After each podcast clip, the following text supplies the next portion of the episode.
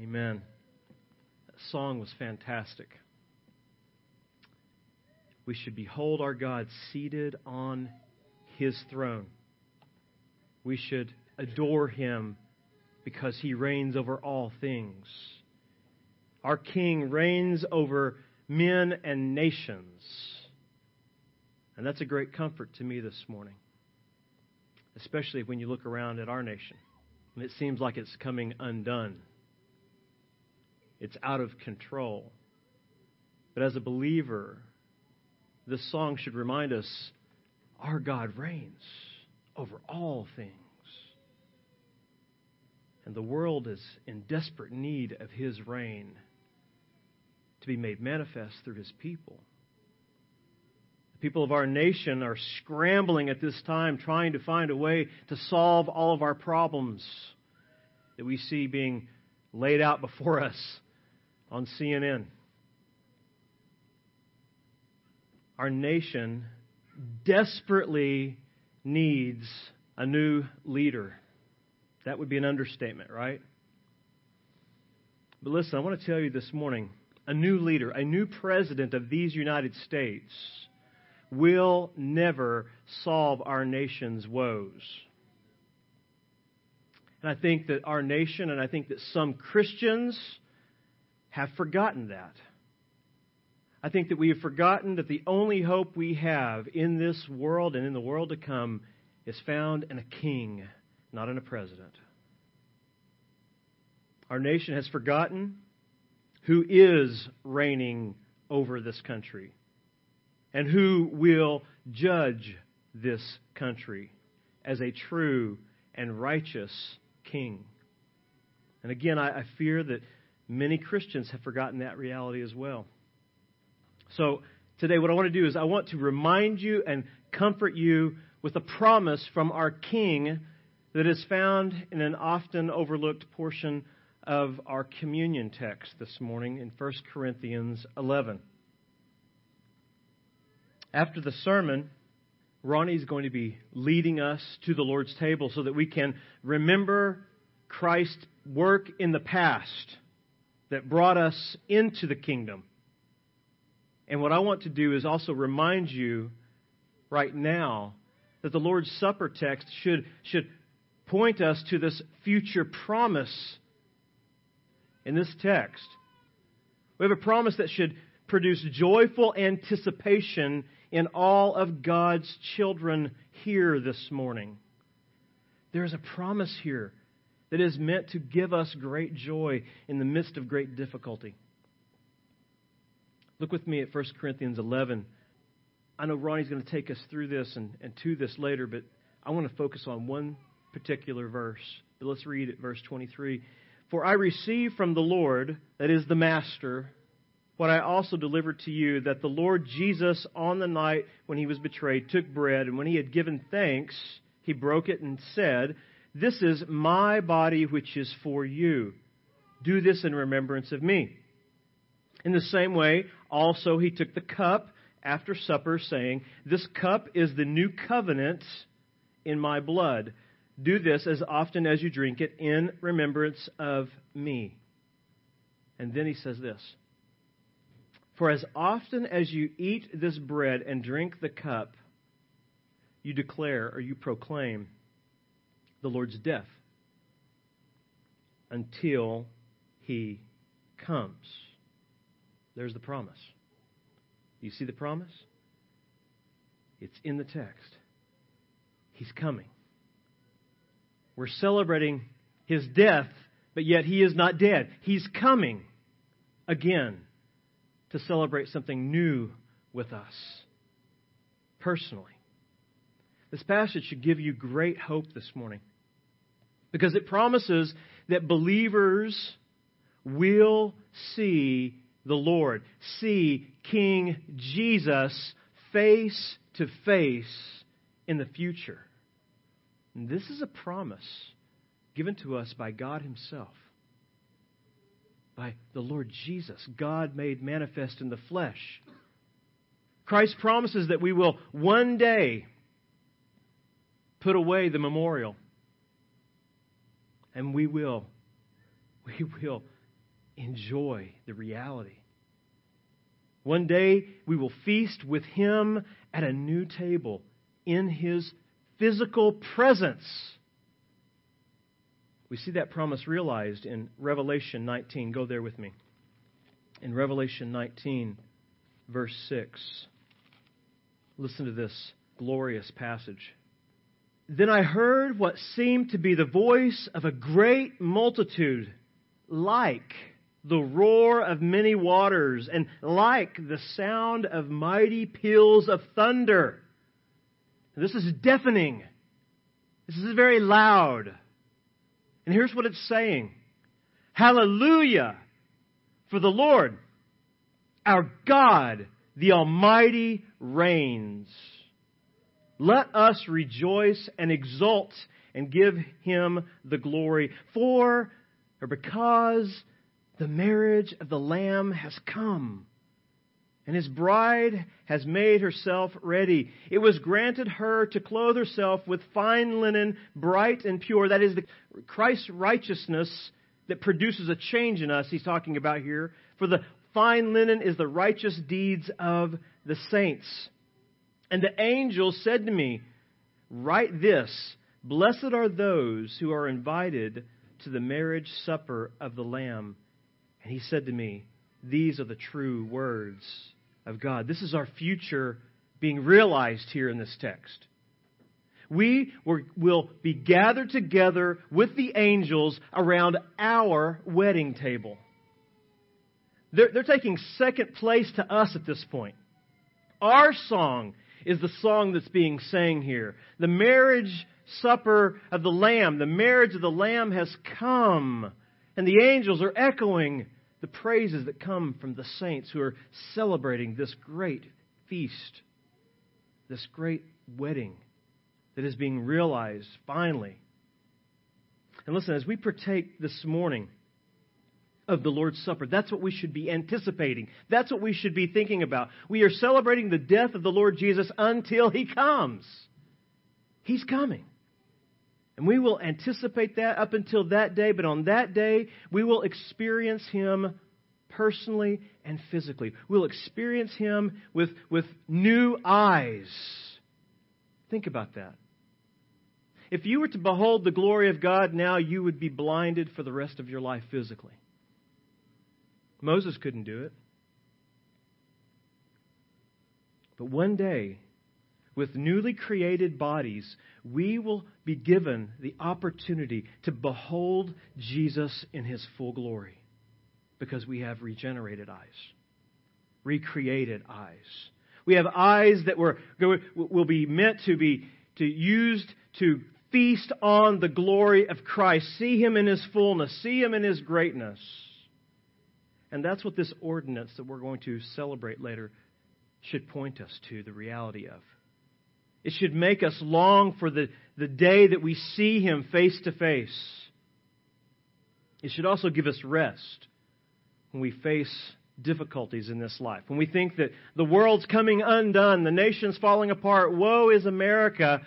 Remember, Christ is coming. He is reigning now. He'll not forsake His people. Not now, not in the future.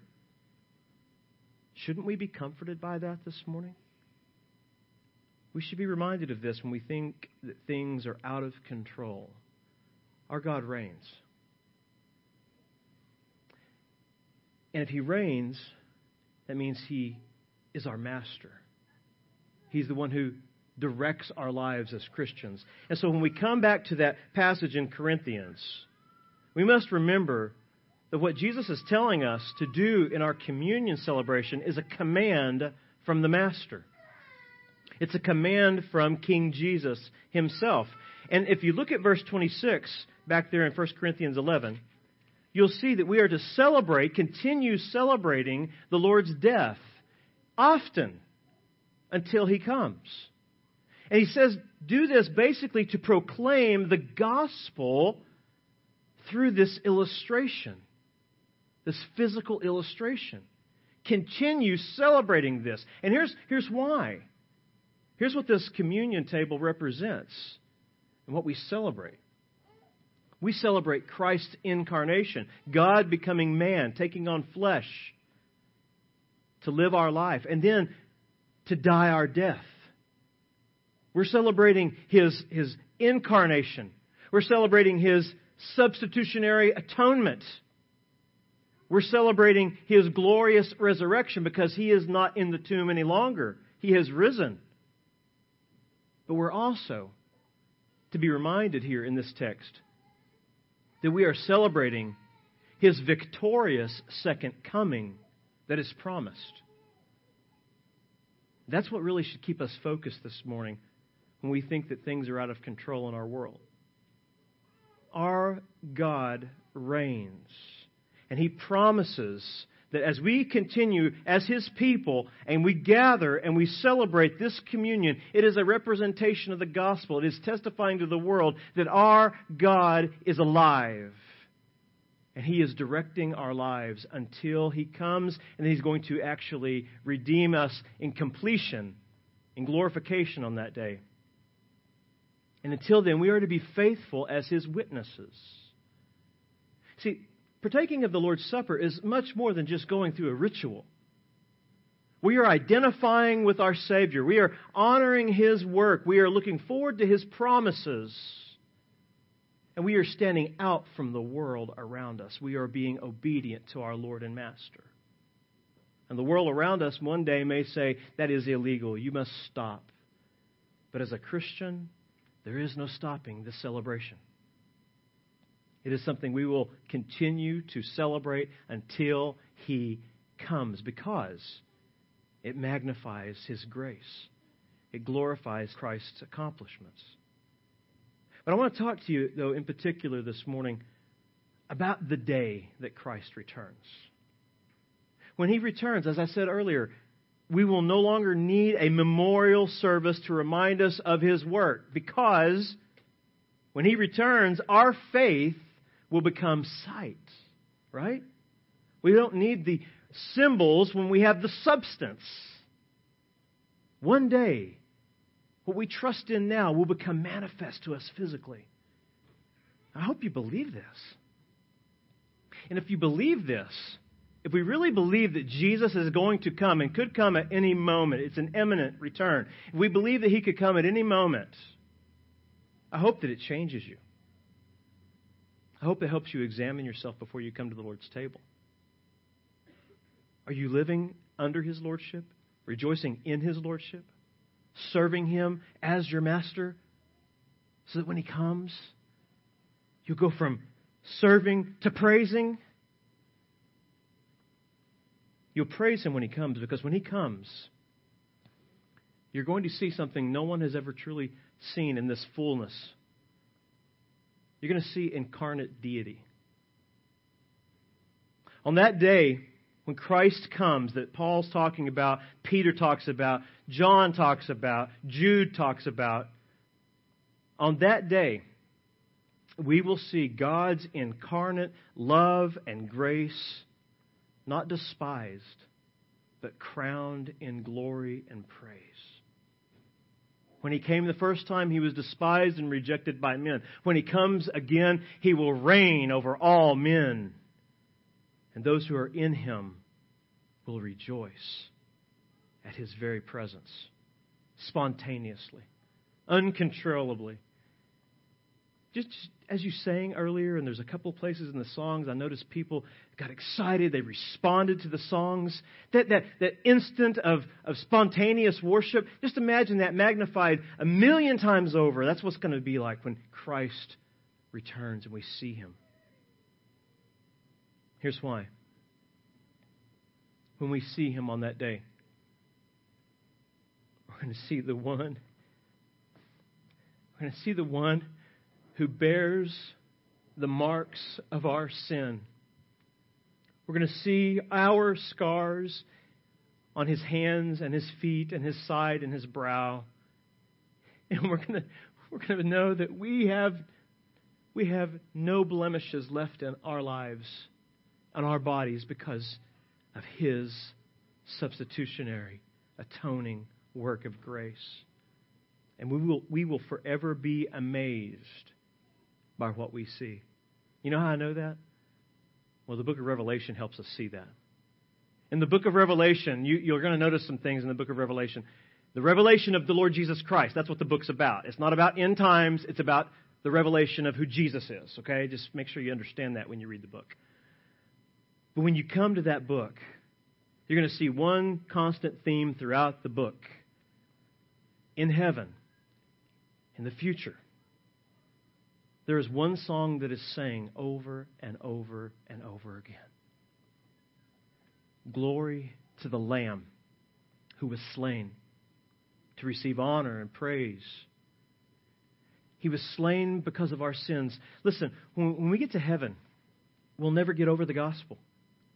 When the heavenly state comes to the earth, we'll never get over the gospel. We'll continue to declare not just his death, but his reign, his sacrifice, and his love forever and ever and ever. What we celebrate at the Lord's table just gives us a precursor of that. It's just a taste of the glory to come. The Lord's Supper is meant to make us long for that great day. I hope that's why you came this morning. Listen, I think, and, and I'm not a Roman Catholic, but I'm going to use a Roman Catholic term. I think it's a cardinal sin to neglect the Lord's table. What I mean by that is, I think it's a great, great, grievous sin to neglect the Lord's table because you don't think that you have met the standard. Let me just tell you up front, you haven't. No one here has met the standard. That's when we keep coming back to this and we say, Thank you, Jesus, for meeting the requirements in my place. I need to be reminded. I need to be refreshed. I need to be nourished. Again, it's a confession of our neediness. It's a confession of His greatness. That's why this is such an important celebration on the last Sunday of every month in our church. When we look upon the bread and the cup, it is supposed to remind us of the promises to come because Jesus reigns, because he's alive forevermore. I often think about what that will be like on that day when we see him. When we see this glorious promise that we now trust in by faith, when we see that glorious promise made manifest, what exactly will, will we see? Do you know the Bible tells us? It tells us in the book of Acts, Acts chapter 1. Here's what we'll see Acts chapter 1, verse 6. As Luke, Dr. Luke, writes to Theophilus in this account, in verse 6, this is the story of the resurrected Jesus is, is coming from the grave. He's going to his people to talk to them, to commission them. Verse 6 says So when they had come together, they asked him, Lord, will you at this time restore the kingdom to Israel?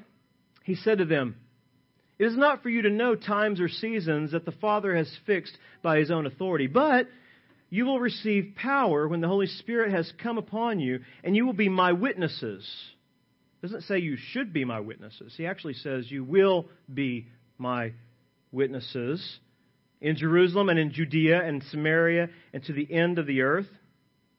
When he had said these things, as they were looking on, he was, notice this, he was lifted up, and a cloud took him out of their sight. This is the same phraseology that's used in the Old Testament when the children of Israel were being led through the wilderness.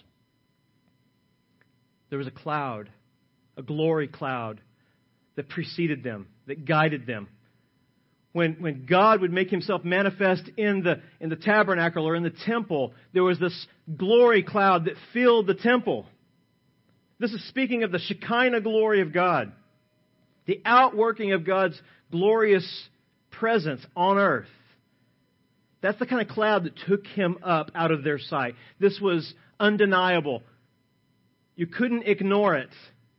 It was visible. It was powerful. It was glorious. Verse 10 says, And while they were gazing, they're mesmerized. They're gazing into heaven. As he went, behold, two men stood by them in white robes. Those are angels.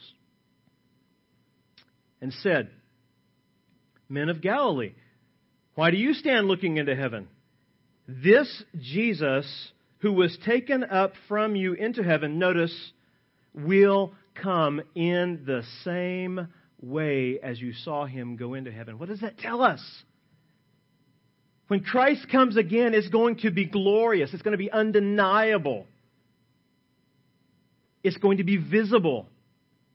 The Shekinah glory of God is going to split the sky as the lightning from the east to the west.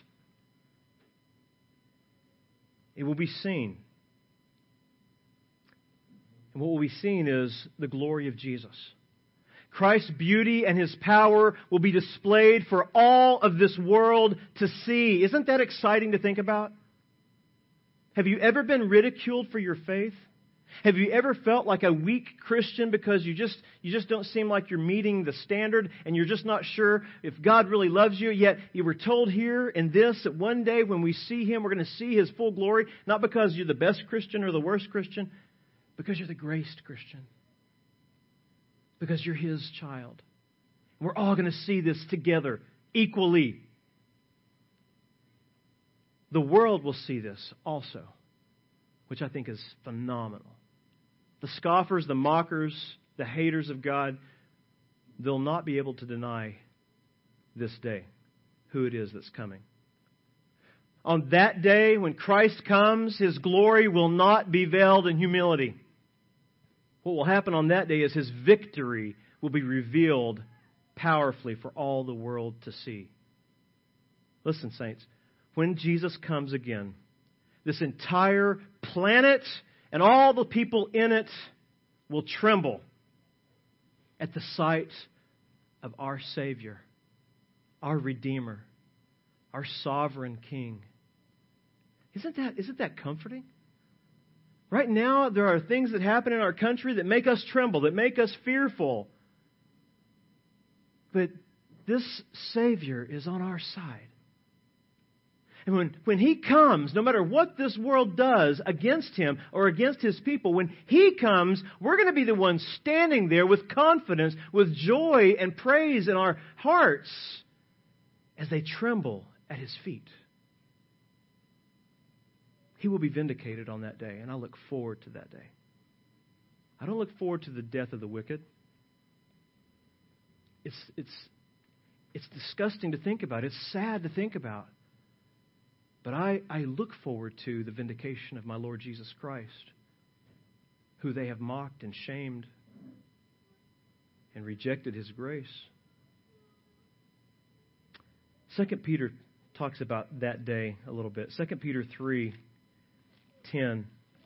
I think this is important to consider this morning as we think about what's going to happen and how we should respond to the reality of what we celebrate at the Lord's table until He comes. 2 Peter 3 10, it says this, speaking of that day. But the day of the Lord will come like a thief, and then the heavens will pass away with a roar. And the heavenly bodies will be burned and dissolved, and the earth and all the works that are done on it will be exposed. Then, then Peter says this since, since all of these things are thus to be dissolved when he comes. What sort of people ought you to be in lives of holiness and godliness, waiting for and hastening the coming of the day of God, because which the heavens will be set on fire and dissolved, and the heavenly bodies will melt as they burn?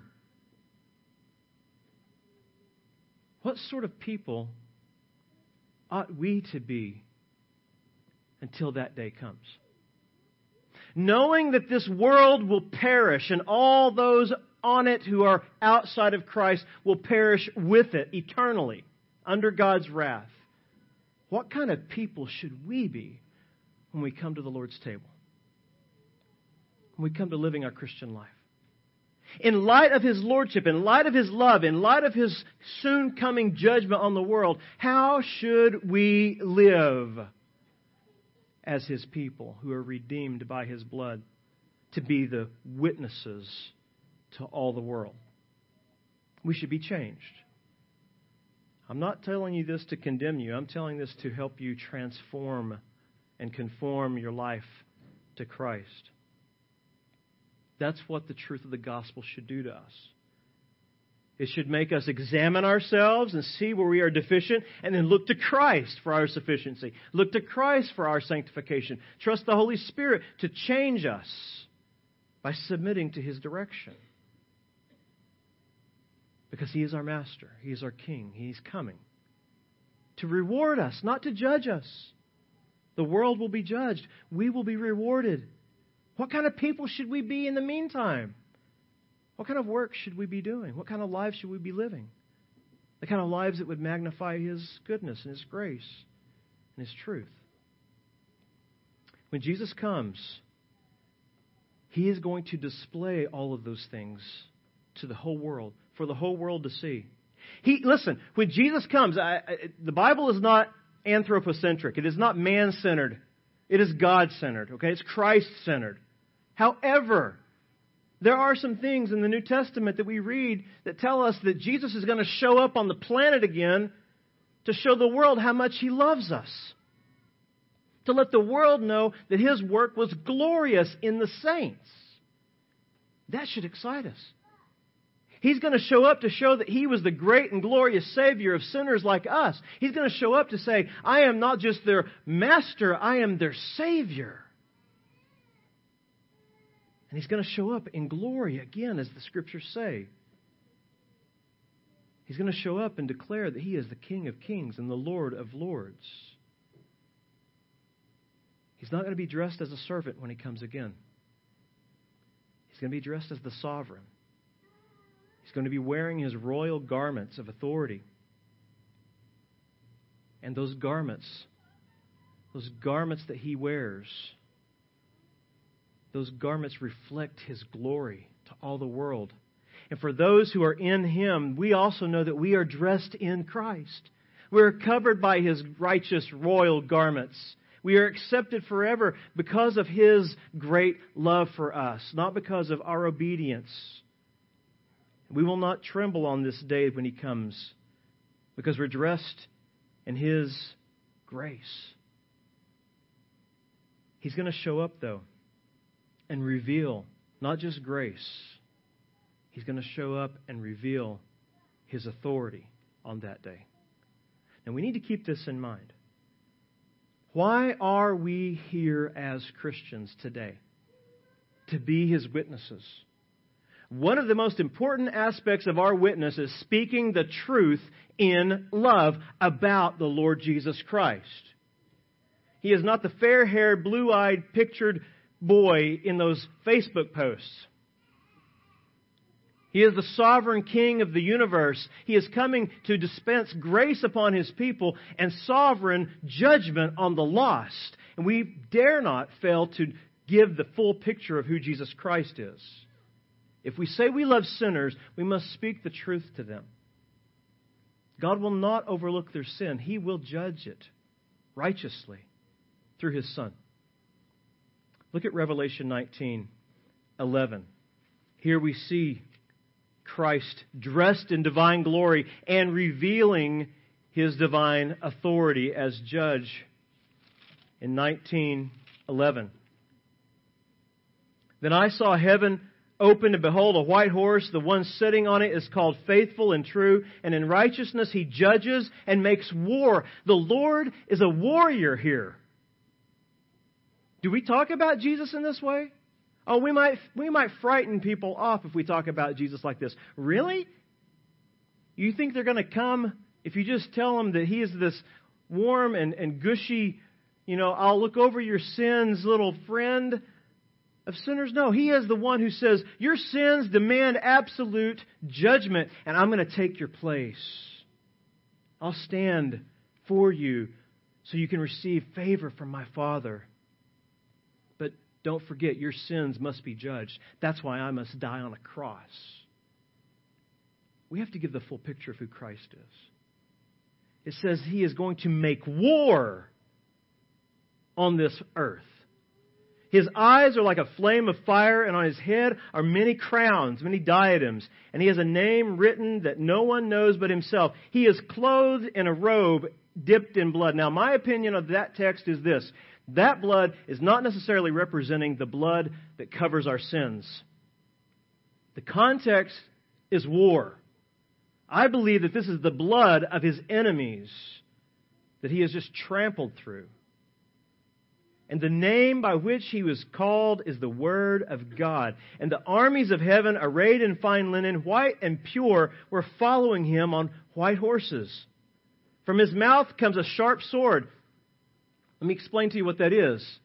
That is the righteous judgments of Christ from God's Word. That's what he's talking about.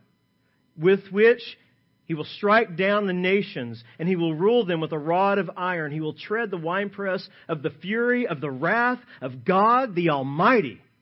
On his robe and on his thigh, he has a name written King of Kings and Lord of Lords. He is the preeminent King. He is our Master. And He's also our Savior.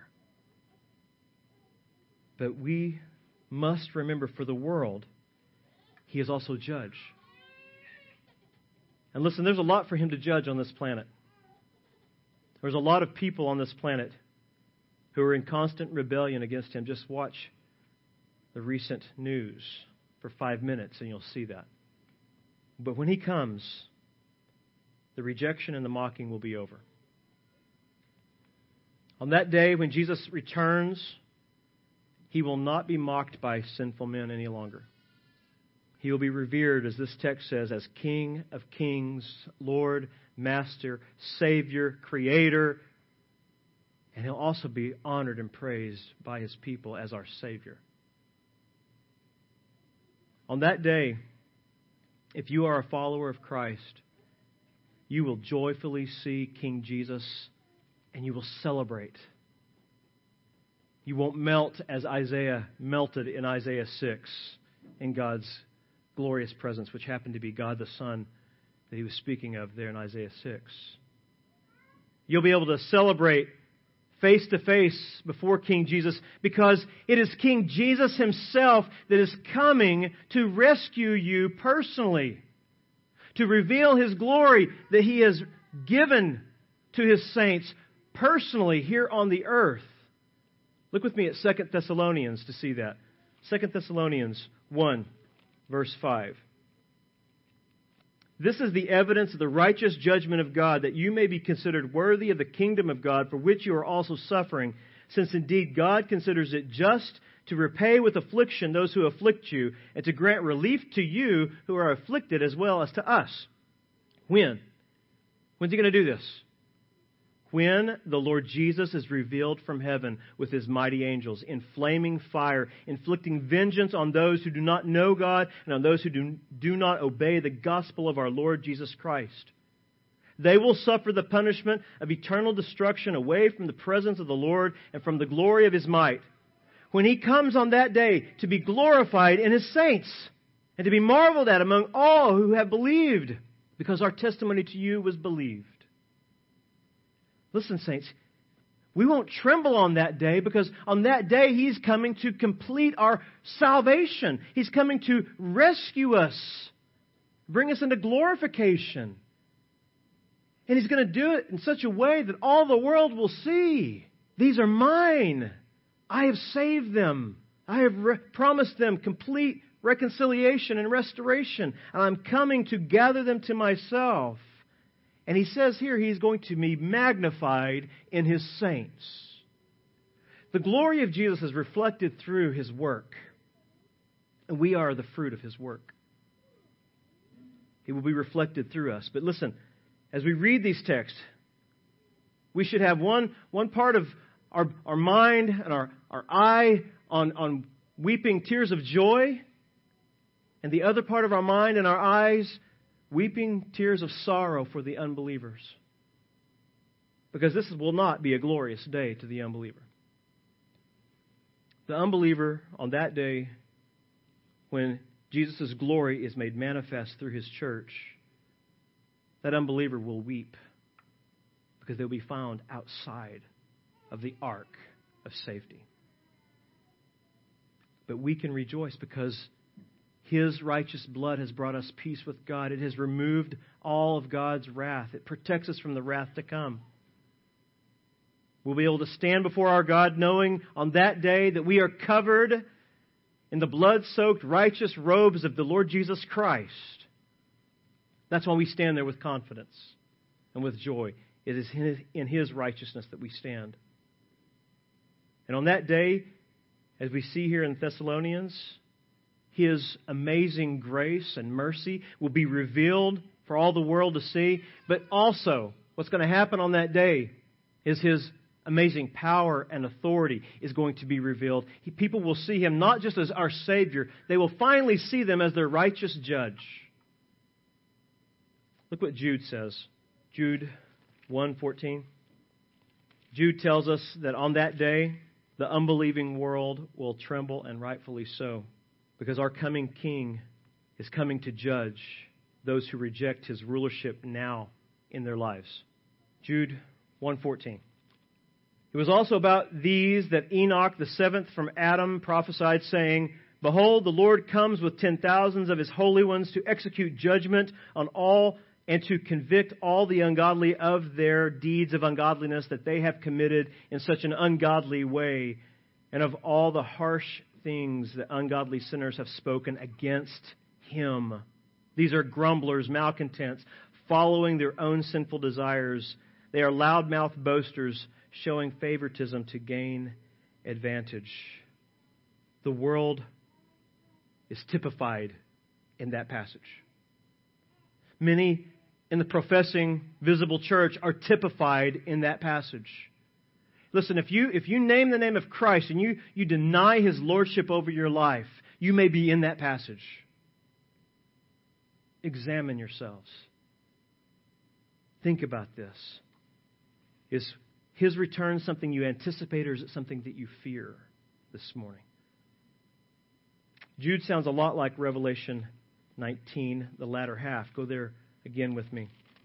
Let me read to you verses 17 to 21. It says, Then I saw an angel. This is after the declaration of Jesus being King of Kings and Lord of Lords, Revelation 19:17. Then I saw an angel standing in the sun, and with a loud voice he called to all the birds that fly directly overhead, "Come, gather for the great supper of God to eat the flesh of kings, the flesh of captains, the flesh of mighty men, the flesh of uh, horses and their riders." and the flesh of all men, both free and slave, both small and great. And I saw the beast and the kings of the earth with their armies gathered to make war against him who was sitting on the horse and against his army. That would be Jesus and his saints. Verse 20 says, And the beast was captured, and with it the false prophet, who in its presence has done the signs by which he deceived those who had received the mark of the beast and those who worshipped its images. These two were thrown alive into the lake of fire that burns with sulfur and the rest were slain by the sword that came from the mouth of him who was sitting on the horse. And all the birds were gorged with their flesh. This may be odd for me to say, but Revelation 19 should remind you of why you need to rejoice if you are a Christian when you come to the Lord's Supper. There's a wedding feast coming for us. And there's another feast that follows for the unbelievers. One is unto God's praise and glory for His grace, one is unto God's praise and glory for His justice. But if you're here this morning in Christ, you're coming to celebrate the grace that's promised. Communion reminds us that we were judged already in Christ at the cross. And it also reminds us that we'll never be judged by his wrath in the future. Jesus is a wrathful master. If you reject his grace, you will face his wrath. He has the wrath of the Almighty, the sovereign one. Unbelievers need to understand this. It is our job as Christians to declare this. We need to understand some practical aspects of this too. Sometimes we think that politics will solve our problems in this country. Do a little history research and you'll find out that's not the case. But I'll tell you this the Lord Jesus' return will solve the problems of our nation. But we need to be about his business until he comes. We need to not get caught up in the political movements and the fears of this world, thinking that, hmm, we've got to make all these things right. We've got to fix all these problems. Listen, if Scripture is true, and it is, all the evil that has ever been done by mankind will be judged by our King. Nothing escapes his omnipotent gaze. The King of Kings will eventually, one day, hold all men, all nations, all leaders accountable for their evil deeds. We as Christians are to be faithful in this world. We're not the instruments of vengeance. We are the instruments of grace. If we forget our position, we can get caught up in all the movements and all the confusion, and we miss so many great opportunities to actually share the good news of Jesus. I want to comfort you this morning by reminding you that the things that are out of place, the things that are coming undone in this nation, will one day be made right. Wicked men, wicked political parties, one in particular comes to my mind, and wicked leaders will be dealt with by the Lord Jesus Christ. We are simply to be his representatives while on earth, to declare his truth and his grace. Those who glorify infanticide, homosexuality, and passivity towards sin, one day they will be judged in righteousness by our King. And at the same time, those who are citizens of his kingdom will be able to rest and rejoice because he will make it all right. And it's that knowledge that makes us able to rest now as we stand firm in the truth as Christians in this nation. You know what? We might not be vindicated. We might even die for Jesus' sake, but it will not be wasted. Our firm stand in the truth, if we're pointing people to Christ and not to the Republican Party, that will not be wasted. If we are persecuted because of our position in Christ, not our political position, it will not be wasted. The Lord Jesus will bless and he will seek out justice. We got to remember this. We have to remember that on the day that Jesus returns, what we know as Christians will be made manifest to the world. He reigns, and all mankind will know it on that day. Every knee will bow to Christ as Savior, or they will bow before his sword. But all mankind will bow. Now, for us, that's a glorious truth. For the lost, not so much. What's our duty as we come to the Lord's table? To prepare ourselves to go tell them about the grace that is to come in Christ. So let me just ask you this. If you really examine yourself this morning, if you really thought about your, your, your condition before God and the truth of Christ's return, how do you really and truly feel about the day that Paul is talking about in 1 Corinthians 11:26. How do you truly feel about that day? Let me ask you some questions. Do you long for it? Do you eagerly anticipate it or are you fearful of it? Does it intimidate you? Does it frighten you? Are you frightened? Are you unsure about your standing in Christ today? Have you examined your life in light of the truth that we see about Christ's coming in judgment? Are you submitted to Jesus as Lord in every area of your life today? Or do you still have unrepentant sin in your heart? Do you still have bitterness, unresolved bitterness toward others in your heart? Ask yourself this Are you committed to following Christ or are you running from repentance? This is serious. The Lordship of Jesus is not something to toy with, church. Even for those who are saved. If we are saved, he is no longer our judge. We were judged with him at the cross. But he is our gracious master, the friend of sinners. How do we respond to the anticipation of his coming? Are we running toward it with joy or are we trembling at it because we have rejected his leadership. We have rejected and scorned his word. We've broken fellowship with the saints. What's going on in our hearts? We need to think about this. We need to remember, as we think about this, that there's still good news for us. We often say at the Lord's Supper, Today is a day of salvation. Examine yourself to see if you're in the faith. Let me just say this. That still kind of applies to Christians. You realize that? Because the word salvation implies something that happened in the past, something that's happened presently, and something that's happening continually until we are glorified. Okay? Today is the day of salvation and sanctification. Examine yourself. What does contemplating the return of the Lord Jesus Christ do to your heart? Does it make you want to repent of your sins so that you can rejoice in His presence? So that you can relish really what these symbols represent this morning? Listen, nobody should have to come to the Lord's Supper with their heads hanging down. Woe is me, I'm a weak, worthless Christian. Nobody needs to come that way. None of us deserve to be here. We're all brought here by His grace. We come with our eyes lifted up and our hearts bowed low, thanking Him, looking to Him, trusting in Him turning from our sins, trusting in His grace, continually as Christians.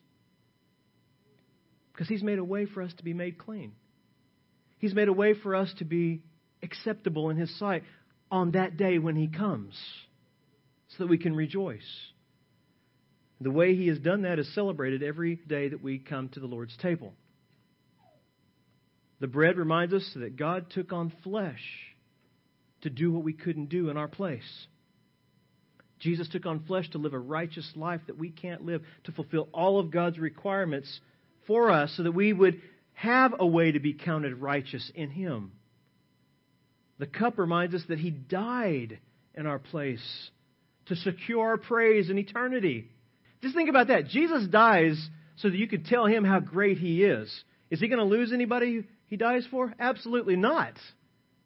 He died and He rose and he's coming again to declare, Look what I did. You are the fruit. He died to make a way for us to come to God, having our sins dealt with at the cross, where He appeased God's wrath in our place. It all fell on Him. It is finished. Nothing but grace to come. That's what these symbols represent. That's when we celebrate as we think about the day to come. When He comes, we should be found full of joy. And I want you to feel that way this morning. And I pray that this morning you can give thanks for what these symbols represent when Ronnie leads us to the Lord's table. I want you to be able to do that until He comes to celebrate the greater table with us, the table of grace to come in His presence face to face. So, as I conclude, and as Ronnie gets ready to come forward, I think Tim's going to do a song. I want you to, to spend some time with me just for a moment. I think preparing for the Lord's Supper that Ronnie's going to lead us into. Heavenly Father, we come to you thankful for your great love. And that great love was manifest in the sending forth of your Son to be our substitute. And that great love is manifest in the great promise that we have that our substitute lives and reigns and is coming again to receive us to himself so we can declare forever how great you are. Lord, I, I ask you to examine my heart, my thinking, my actions. And Holy Spirit, I do pray that you would point out where any of us fall short of your glory and your grace so that when you point that out, Holy Spirit, we will remember that we must trust in Jesus and Jesus alone for our acceptance in your sight. So, Lord, yes, examine us, bow our hearts, take us down to see the reality of what's inside of us so that we could come up looking to Christ, who is our Savior, our Lord and our Master forevermore. And we long for the day that He comes again. So prepare us for that day, I pray, Jesus. Amen.